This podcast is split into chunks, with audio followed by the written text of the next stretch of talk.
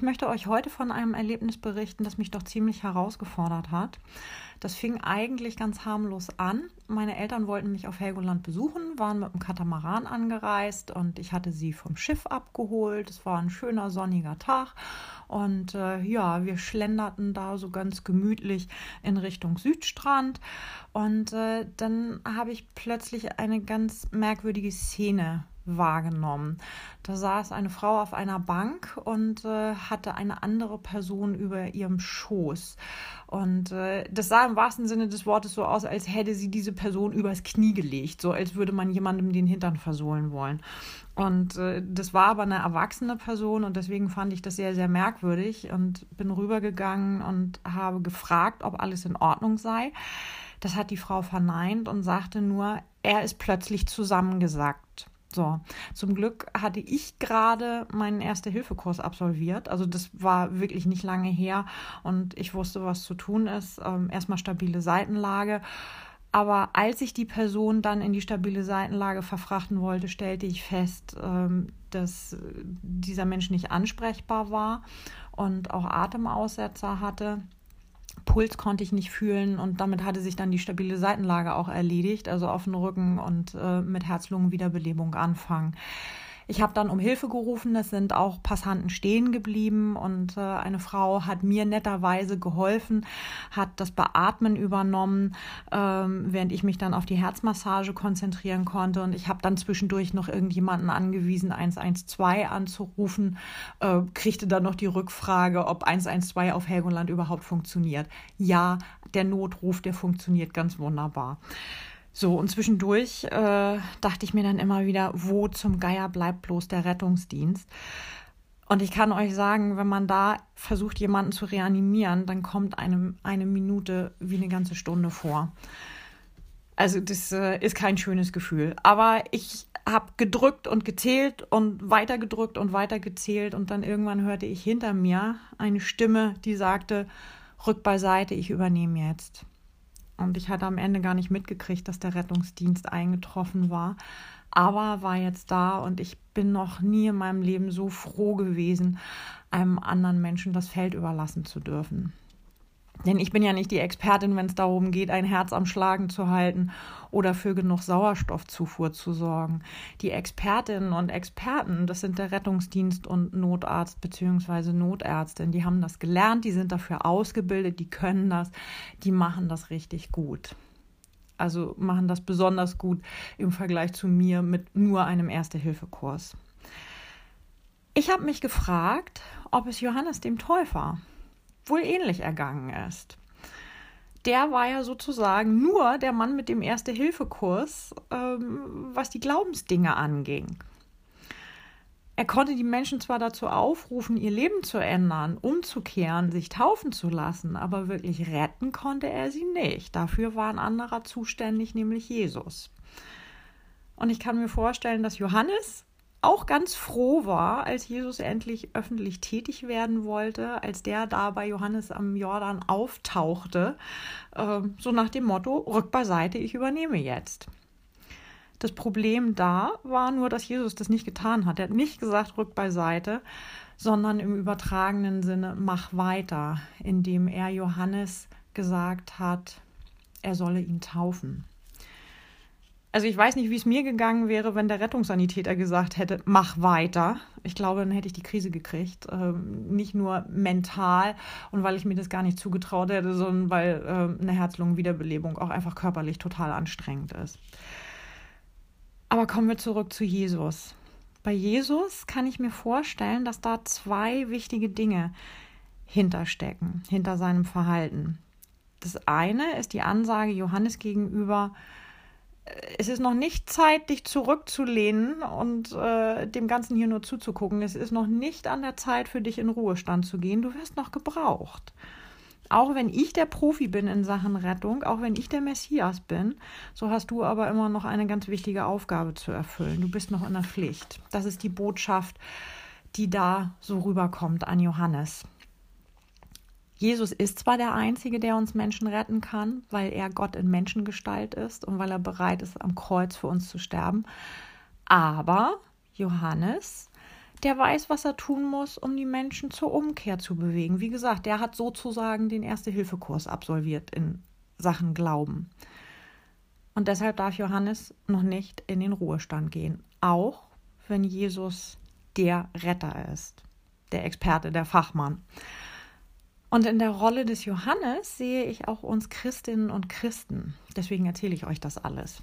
Auch wir haben sozusagen einen Erste-Hilfe-Kurs in Glaubensdingen absolviert. Wir haben ganz viele gute christliche Werte mit auf den Weg bekommen, hoffentlich. Und deshalb dürfen auch wir nicht beiseite rücken. Wir haben immer noch die Verantwortung, auf die Menschen und auf die Gesellschaft positiven Einfluss auszuüben, mit all diesen guten christlichen Werten, die wir dabei haben, mit denen wir ausgestattet sind. Das heißt, Jesus sagt auch zu uns, macht weiter, macht den Mund auf, wenn irgendwo furchtbare Ungerechtigkeit passiert. Werdet aktiv, wenn das Leben mit Füßen getreten wird. Wehrt euch gegen Hass, wehrt euch gegen Gewalt, tretet für die ein, die Hass und Gewalt erfahren müssen. Rückt nicht beiseite. Was nicht heißt, dass wir alles selber machen müssen. Gewisse Dinge, die können wir in Gottes Hände geben sollen und müssen sogar in Gottes Hände gegeben werden, weil Gott einfach besser damit klarkommt, weil Gott Gott ist. Wir sind nicht Gott, wir sind Menschen. Aber entspannt zurücklehnen und nur zugucken ist auch für uns nicht drin. Genauso wie für Johannes auch nicht. Dann gibt es noch einen anderen Aspekt, den ich in dieser Erzählung von der Taufe Jesu im Jordan sehen kann. Und das ist die Taufe selbst. Natürlich schafft die Taufe von Jesus im Jordan durch Johannes einerseits das perfekte Szenario für seine Annahme durch Gott. Die Szene ist die, dass der Himmel aufreißt, der Heilige Geist kommt wie eine Taube herab und dann verkündet eine Stimme, das ist mein Sohn, ihn habe ich lieb, an ihm habe ich Freude. Wow, Wer da noch die Göttlichkeit von Jesus anzweifelt, dem ist nicht mehr zu helfen. Und das ist auch genau der Grund, warum Matthäus das so in sein Evangelium reingeschrieben hat. Er will, dass alle, die das lesen, begreifen, dass Jesus göttliche Macht hat. Dafür ist diese Szene da. Und spannend finde ich jetzt aber trotzdem die Frage, warum Jesus meint, sich taufen lassen zu müssen, bevor er mit seinem öffentlichen Wirken loslegt. Meine Antwort darauf wäre, in Jesus ist Gott Mensch geworden und wir Menschen brauchen Riten und Rituale, die bestimmte Punkte in unserem Leben markieren und die uns den Übergang von einem Lebensabschnitt in den nächsten erleichtern. Wir sind so gestrickt, dass Rituale uns über bestimmte Schwellen in unserem Leben hinweg helfen. Hier mache ich noch mal eine kleine Anmerkung zu Ritus und Ritual zum Unterschied. Der ist gar nicht so groß. Ein Ritus ist ein Brauch, kann auch ein heiliger Brauch sein. Oder eine Sitte oder eine Gewohnheit bei feierlichen Handlungen oder eine religiöse Zeremonie. Ähm, so definieren das der Duden und äh, das Pons Lateinlexikon. Und ein Ritual ist im Grunde nicht viel anders ähm, ein Ritual ist wiederholtes, immer gleichbleibendes, regelmäßiges Vorgehen nach einer festgelegten Ordnung oder ein Zeremoniell. So beschreibt es der Duden. Also das heißt, äh, Rituale äh, sind gewissermaßen Riten, die aber wiederholt werden in einem festen Rahmen. So, und wir Menschen haben ganz viele solcher Riten und Rituale. Wir feiern zum Beispiel unsere Geburtstage. Viele Menschen tun das. Nicht alle, das weiß ich, aber viele tun das. Ähm, so, dann ist ein Lebensjahr vorbei und ein neues liegt vor uns und es wird gefeiert. Schulentlassung wird gefeiert oder auch der Eintritt in den Ruhestand.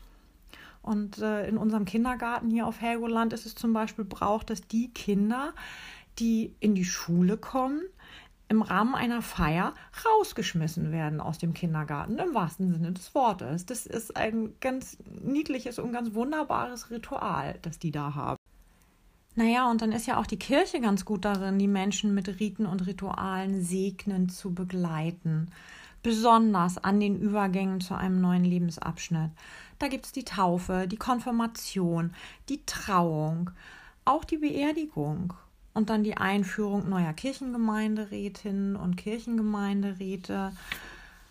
Wenn neue Mitarbeitende eingeführt werden, völlig egal, ob das Ehrenamtliche oder Hauptamtliche sind, ähm, dann haben wir Einschulungsgottesdienste. Pastorinnen und Pastoren werden ordiniert, bevor sie ihren Dienst antreten. Auch das ist ein Ritual.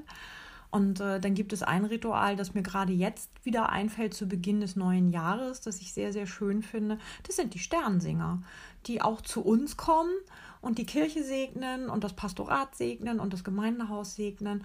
Und äh, ja, das passiert jedes Jahr wieder und ich freue mich auf dieses Ritual. Das ist sehr, sehr schön. Und es wird mancherorts sogar überlegt, ein Ritual für eine Trennung oder eine Ehescheidung einzuführen. Und ich glaube, manche Pastoren und Pastorinnen, die praktizieren das auch schon. Wie wir sehen, gehören Rituale irgendwie zum menschlichen Leben dazu. Und äh, ich glaube schon, dass wir alle irgendwie ein Bedürfnis nach solchen Ritualen haben. Und deswegen finde ich das total nachvollziehbar, dass auch Jesus einen Ritus brauchte, bevor er öffentlich in Erscheinung treten würde. Für ihn war das ja auch ein neuer Lebensabschnitt. So, ähm, ne, er war nicht mehr in Lohn und Brot äh, als Tischler, Schreiner bei Josef, sondern er würde jetzt äh, tatsächlich als Gottes Sohn in Erscheinung treten, wirksam werden. Und äh, dieser Übergang, der brauchte einen Ritus und den sollte Johannes vollziehen. Jetzt erinnern wir uns, Johannes war aber nur der mit dem Erste-Hilfe-Kurs. Er hat von sich selber gesagt, ich taufe nur mit Wasser. Da kommt aber einer, der tauft sogar mit Heiligem Geist. Das ist Jesus. Und trotzdem ist es noch nicht Zeit für Johannes in den Ruhestand zu gehen, denn er soll taufen. Riten vollziehen ist also auch etwas, das nicht nur die Fachleute dürfen. Und auf uns bezogen heißt das, dass auch wir nicht beiseite rücken müssen. Ihr müsst nicht beiseite rücken. Im Gegenteil, wir alle sind Priesterinnen und Priester, ihr auch. Und auch ihr dürft zum Beispiel eure Familie segnen vor dem Zubettgehen oder vor dem Beginn eines neuen Tages. Und auch ihr könnt für diejenigen beten, denen es schlecht geht. Und äh, ihr könnt hier in der Kirche auf Helgoland oder in einer anderen Kirche eine Kerze anzünden für die Menschen, von denen ihr meint, dass die das gerade brauchen, dass die gerade ein bisschen Licht brauchen. Und als Christinnen und Christen dürft ihr im Notfall sogar selber taufen oder das Abendmahl einsetzen. Selbst da kommt Pastorin Hansen nicht an und sagt, rückt mal beiseite, ich übernehme, sondern das dürft ihr, sollt ihr sogar. Ja, es gibt die Fachleute, aber wir sind damit unsere Verantwortung nicht los. Und ich wünsche mir, dass wir alle das nicht als Bürde sehen. Da wird ja schon viel von uns gefordert. Dass wir das nicht als Bürde sehen, sondern als Geschenk. Klar passiert es immer wieder, dass ich mich frage, kann ich das überhaupt? Bin ich dafür überhaupt qualifiziert, ausgebildet? Weiß ich überhaupt, was ich da tun muss? Ganz oft sind wir qualifiziert. Ganz oft sind wir ausgerüstet für die Aufgaben, die da vor uns liegen. Und wenn wir uns dann zugetraut haben, die Verantwortung zu übernehmen und aktiv zu werden, dann macht es das Leben heller, auf alle Fälle. Wenn Gott selber wirkt, dann macht es das Leben auf jeden Fall heller, ja. Aber auch wenn wir uns trauen, und nicht beiseite rücken, sondern da bleiben und in Gottes Auftrag handeln. Auch dann macht es das Leben heller, unser eigenes und das anderer Menschen. Um nochmal auf die Geschichte vom Anfang zurückzukommen, auch da bin ich überzeugt, dass an mancher Stelle das Leben heller geworden ist für die eine oder die andere Person. Einfach nur dadurch, dass meine Helferin und ich uns zugetraut haben, eine Herz-Lungen-Wiederbelebung zu versuchen.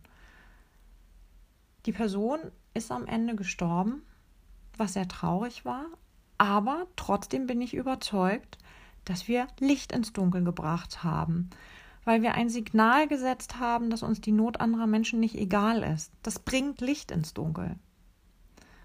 Ja, und dann kam am Ende natürlich aber trotzdem der Moment, an dem wir beiseite rücken mussten, an dem jeder Rettungsdienst und alle Ärzte beiseite rücken mussten, denn Gott hat gesagt, ich übernehme jetzt und hat das Dunkel des Todes vertrieben und das Licht des ewigen Lebens gebracht. Wir sehen also, irgendwann können, dürfen, müssen wir unsere Verantwortung natürlich abgeben und alles in Gottes Hand legen und darauf vertrauen, dass Gott derjenige ist oder diejenige, die Licht ins Dunkel bringt. Amen. Bye.